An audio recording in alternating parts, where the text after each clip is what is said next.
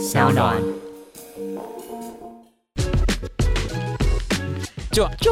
就爱讲干话。大家好，我是海苔熊。好，大家好，我是 Skimmy。欢迎收听就爱讲干话。今年呢，在奥斯卡金像奖上面发生了一个非常戏剧化的镜头，相信大家也都知道我们在说什么。没错，就是后来拿到影帝的威尔史密斯呢，在听到颁奖人 Chris Rock 这个喜剧演员以自己太太就是喜剧演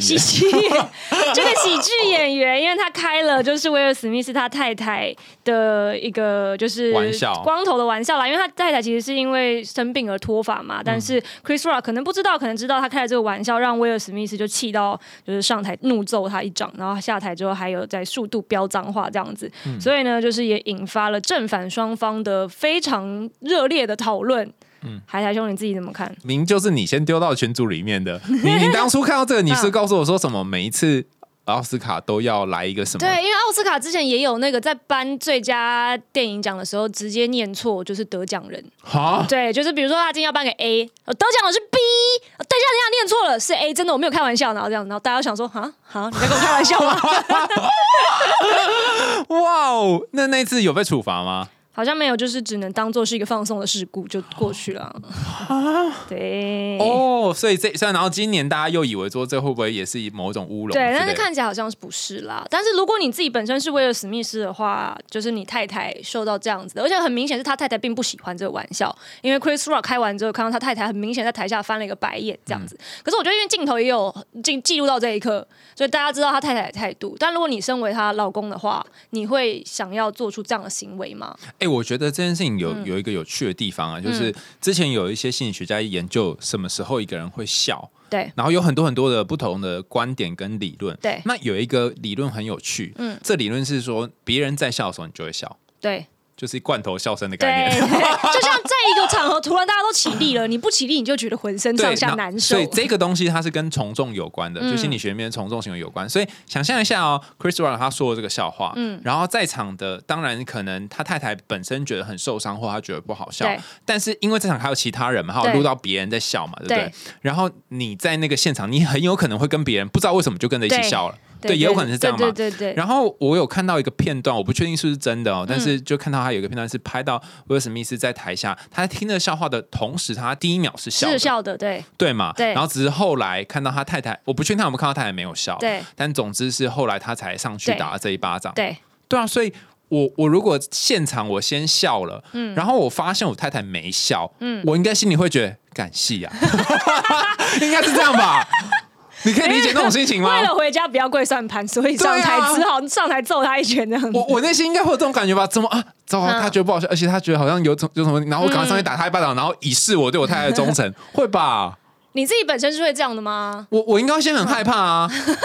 而且重点是我刚刚有讲那个理论在前面，原因是因为我可能不知道为什么我笑，对，你就想到大家都笑了，那我以礼待人，我可能也得笑一下这样子。一个原因是因为从众而笑，就是大家笑你笑了。对。那之前我听过朱家安讲了一个有趣的说法，我也觉得蛮好。那时候刚好是龙的那个事件，龙跟老 K 的事件，然后他讨论一个很有趣的东西，他说。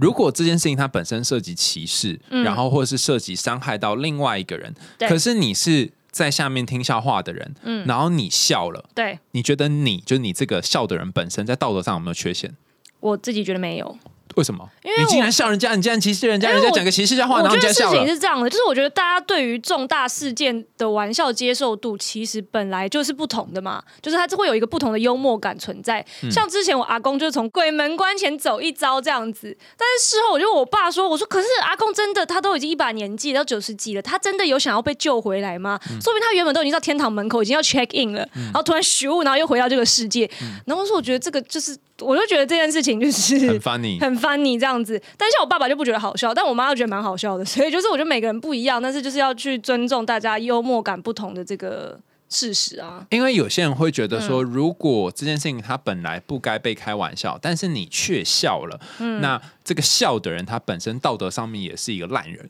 有些人会这样想，太极端了吧？对啊，就是那时候在讨论龙龙跟老 K 事件的时候，也有些人会担心说，哈，我是不是也跟谁谁谁一样哈？什么就在霸凌别人？他会觉得我正在笑的过程也是这样。但是朱家那篇文章他分析，我觉得蛮透彻。他说有些时候我们笑是在潜意识里面好像认同了某一个价值、嗯、但是我们人不是只有潜意识而已啊，你还有意识，还有前额叶，大脑还会运作嘛， 对不对？所以你虽然觉得这件事情不该笑，但你已经先笑完了，对，笑完之后你意识到说啊，糟糕，好像不能够这样、嗯、那就是你前额叶正在上工上线中对，那这样也没有什么问题啊，他就是一个理性的人正在运作嘛，对啊，对啊，对，所以他说这个过程是没什么问题的、嗯啊、然后以这个观点来再重新看威尔史密斯这个事件，对，其实我觉得威尔史密斯他当时可能他就算真的觉得好笑，对，那也没关系，对，对，他只要当下可能上去，他去领奖的时候再说，对，说其实我觉得你刚刚这样讲啊，有失公允啊，对对对对，就是他其实这个胃病也苦了很多年什么的，对。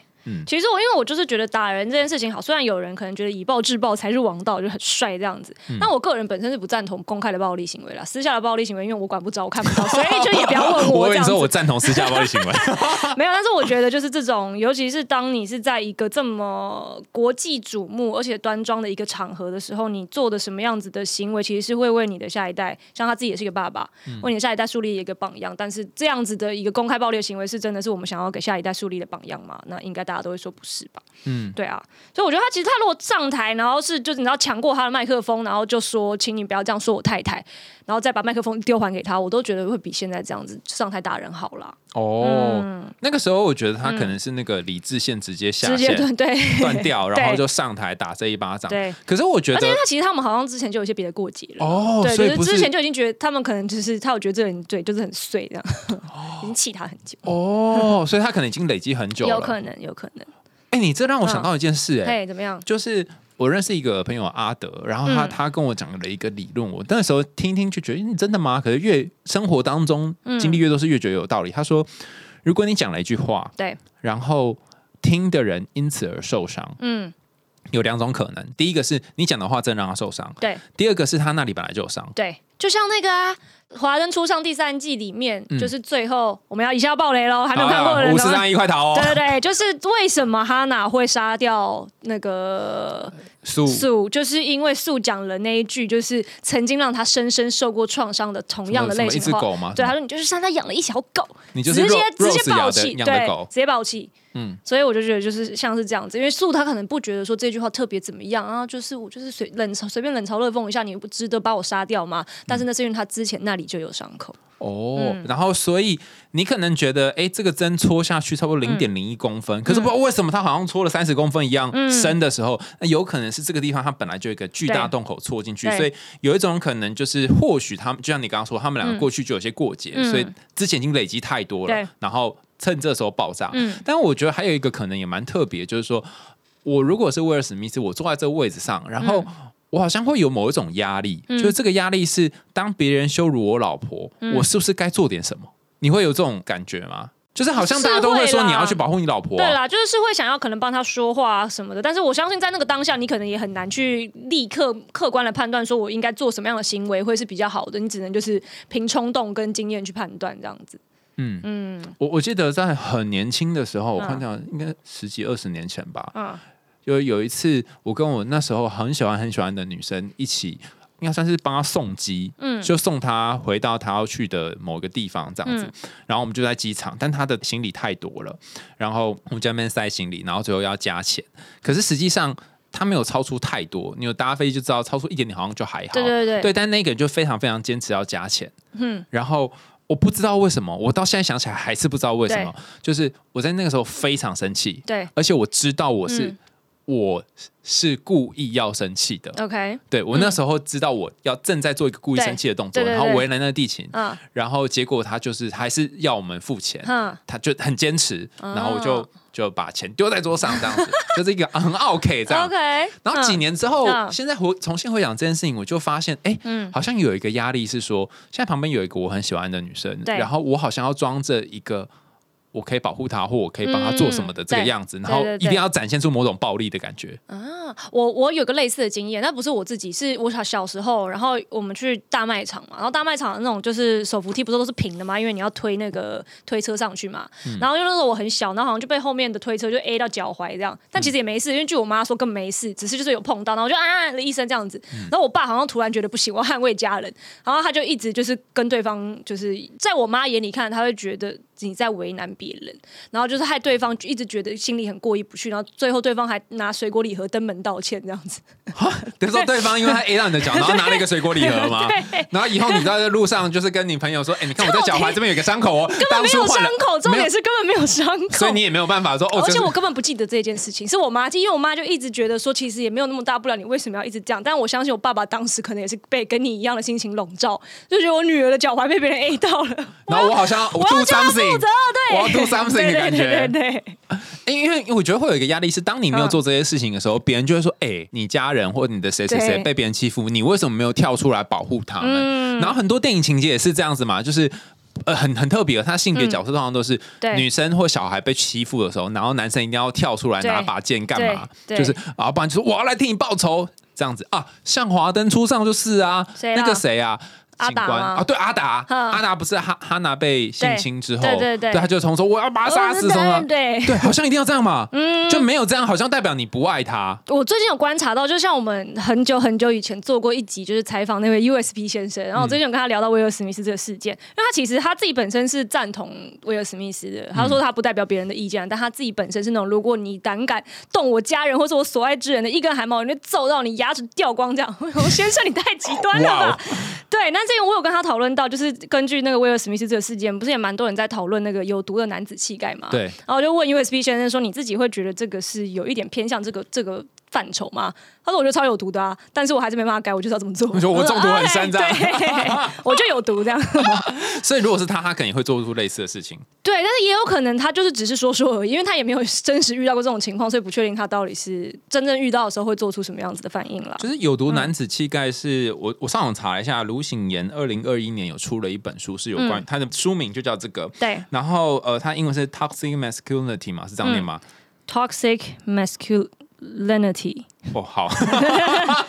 然后他最早是由一个叫做 Kubers 的心理学家提出来，他说就是他是一系列拖垮社会的男性特征。那通常他会鼓励男性要支配啊、贬低女性啊、恐同啊，然后还有一些暴力的行为。我举一个例子，我第一次知道这件事情的时候，是在一个很意外的情况下面知道的。比方说，你有没有想过为什么？很多电视的节目会是开始调侃说，哎、欸、A 明星跟 B 明星，然后两个男生说，哦，你们两个有没有一腿？然后说啊，减肥皂这样子，然后大家会觉得好笑。你有想过为什么这样会好笑吗？我自己个人的感觉是因为它是一个禁忌的，算是一个禁忌的事件。然后当你拿一些禁忌的事件来开玩笑的时候，会有那种落差感。然后就觉得好笑，我自己的好笑是这种来自于这样啦。哦，好，那你讲这个就是那个失血解困假说，就是心理学有一个失血解困假说，就是在讲说我们什么时候会觉得好笑。对，通常是这件事情它跟你预期的状况发生不一样的时候，然后就哎怎么会这样，然后就突然意识到哦，原来他在讲笑话，然后就觉得好笑，大脑会有这个调整。好，那既然如果是按照有一个脚本的话，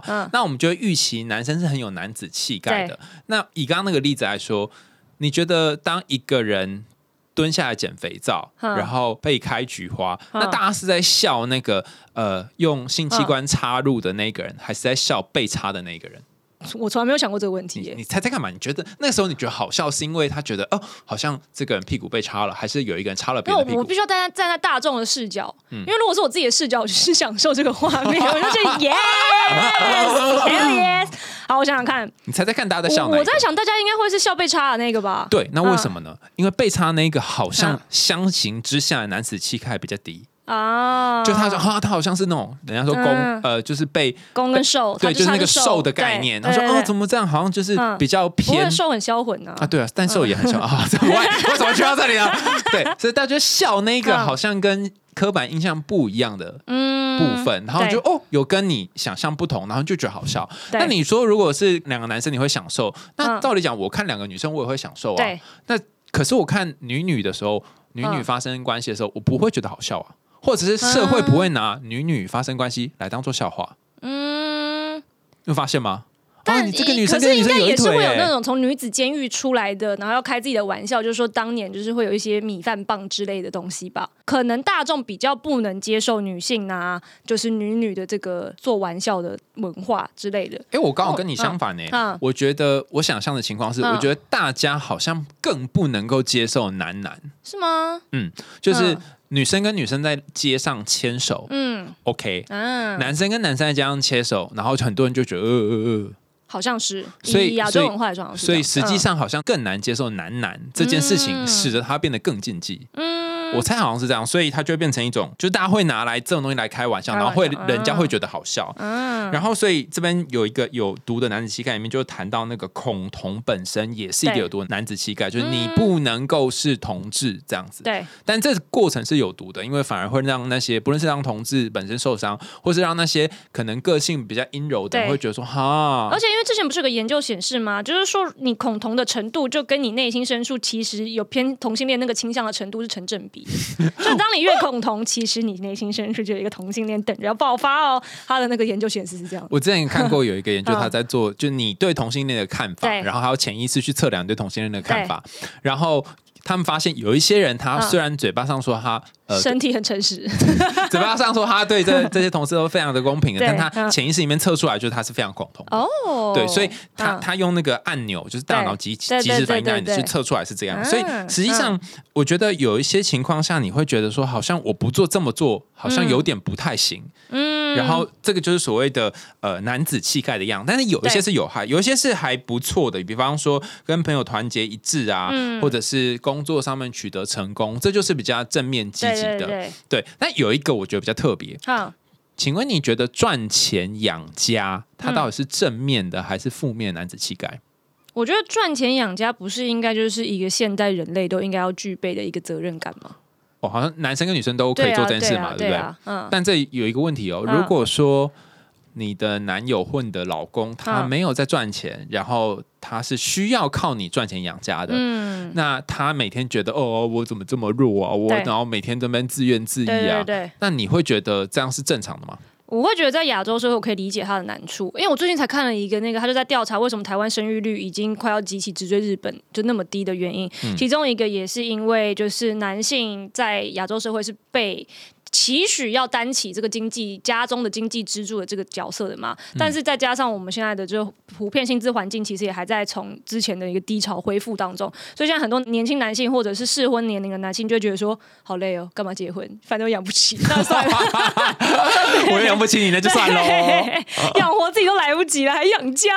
呢。所以之前有一些研究他就在想要知道说男生在家里面发生什么事情，然后他就调查那些没有工作自己在家里面的男生，就发现他们自信超低，因为就觉得说哦，好像没有什么可以定义我的人生这样子。对，所以有一个我不确定算不算有毒因为他好像也你也得做点什么，然后你没有做点什么，好像你就不算是个男人。所以回到那个威尔史密斯这个玩笑的事件啊，我就在想说，好哦，那你刚刚说如果你是威尔史密斯，你就会上去可能抢个麦克风就会讲嘛， 对不对？那如果我是我的话，我可能会比较细微的发现。我的太太在生气，然后我内心就会先产生一个压力，对，就是我该做什么呢？对，才符合社会期待。对，然后我可能上去讲一小段话，或者是跟他好言相劝。对，下台之后会不会我太太觉得我这样做不够有男子气概或不够多呢？对，我是不是应该像电视或电影演的一样上去揍他一拳，比较像是剧情里面会出现的呢？就会有一些这些担心啊。然后我们现在还可以这样想嘛，但他可能那时候只有几秒的时间，对，大概3秒左右吧。对，他就要做出决定，所以他其实也是蛮为难的啦。因为我觉得他其实他在他的道歉声明中有一句话，我觉得写的蛮好的。他说 ：“I'm still a work in progress。”就是我还是，他就意思是说，我每个人都还在成长的过程中，就这一生我们都是不断在成长的。那他做这件事情，他知道他不对，他忏悔了，然后就是希望大家可以就再给他一次机会这样子。所以就他这个态度，其实我觉得是还蛮值得学习的，因为我们难免都会犯错嘛。那你可能会犯大错，可能会犯小错，可是有一些人他就是会一直拿错误来折磨自己，或去折磨别人。但是我觉得人本来都是每个人都是 work in progress。对，而且实际上 Chris Rock 他的位置，他的稿子是奥斯卡会事先写好吗？还是他脱稿？我没有参加过奥斯卡，我也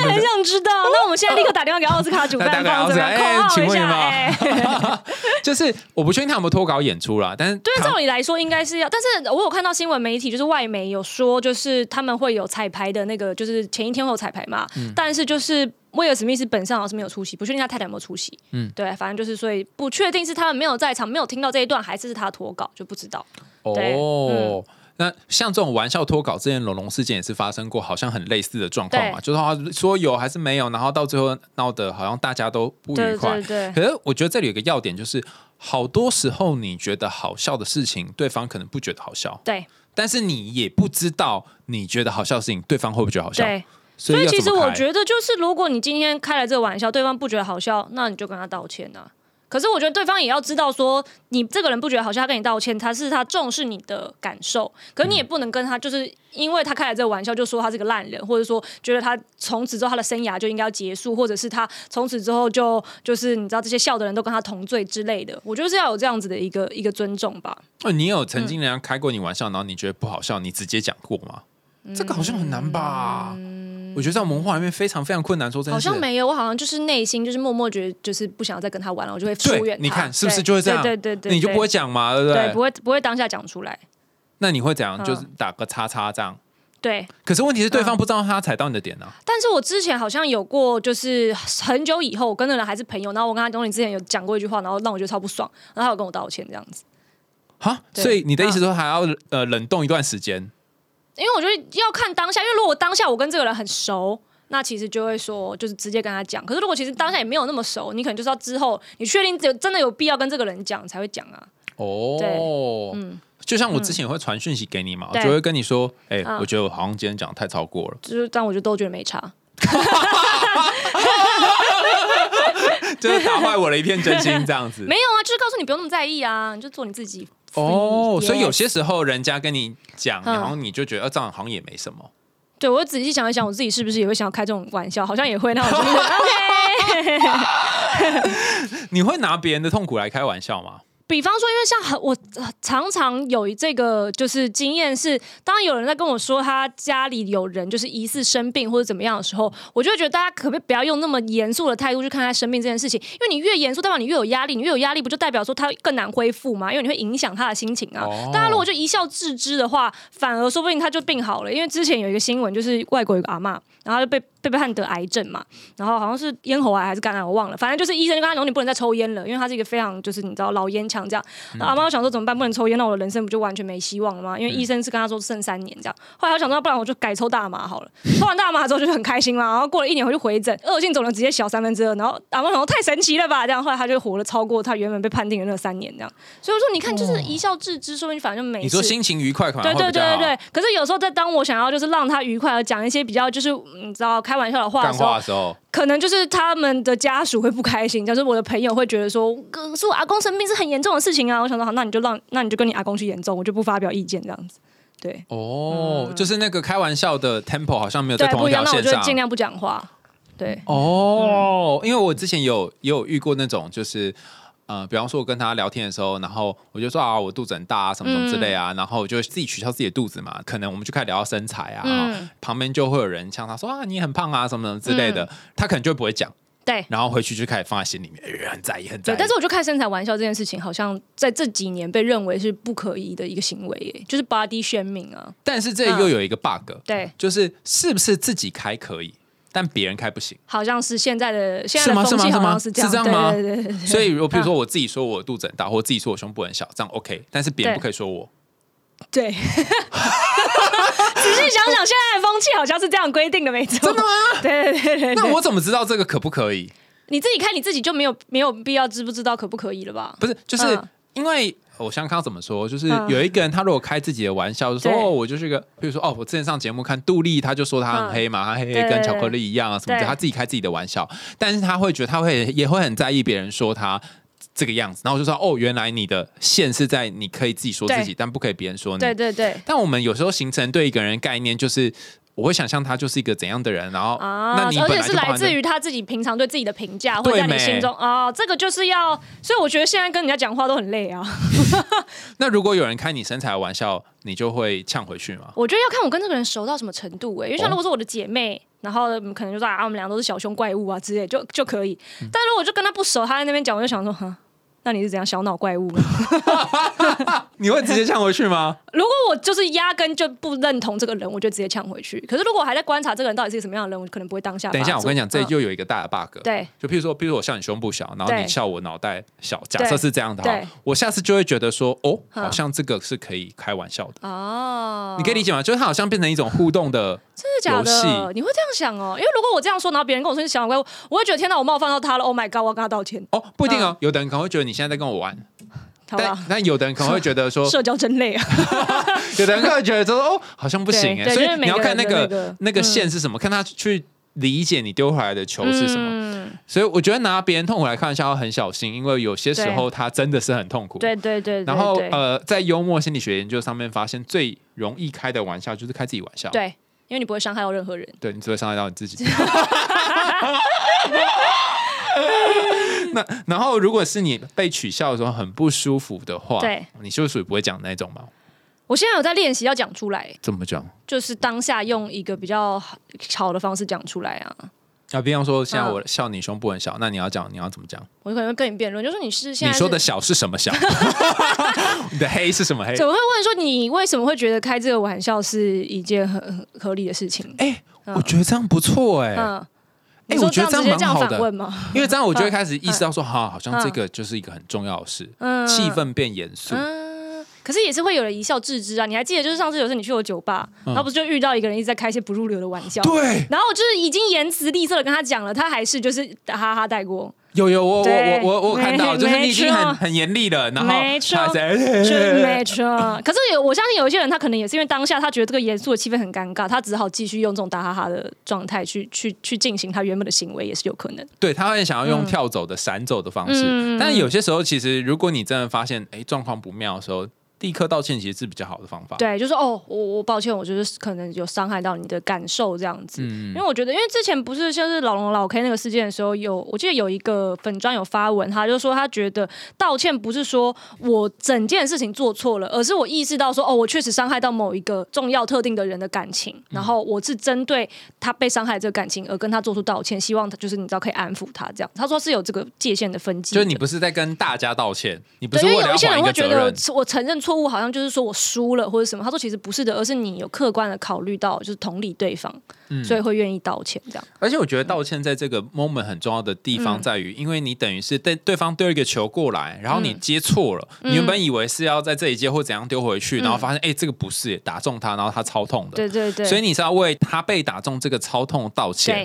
对对对，然后。此时你要先感觉到说，哦，他真的很痛，对，而不是就是傻傻就道个歉这样子，对，没错，对，所以我觉得，哎，就是道歉跟开玩笑真是一门很不容易的艺术啊。应该就是我们同时要练习开玩笑的时候，也要练习如何道歉吧。因为幽默其实是在人际关系当中